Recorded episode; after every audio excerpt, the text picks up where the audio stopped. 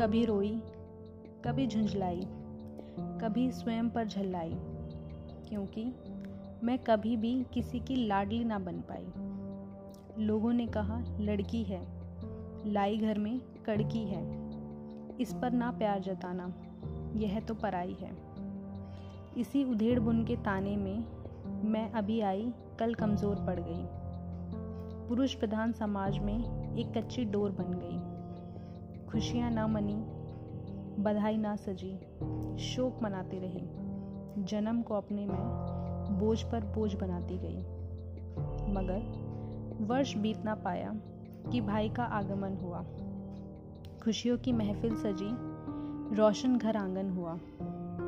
हर ओर उल्लास, उन्माद का वातावरण बना। मगर मेरे चीखने रोने का किसी पर ना असर हुआ।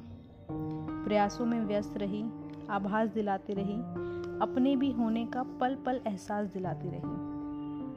पढ़ने से मैं डरने लगी, लोगों से कतराने लगी माता पिता को भी दुश्मन के दर्जों में गिनने लगी। सोचकर समाज की सोच अपने से घबराने लगी, मगर कौन था दिलासा देने वाला?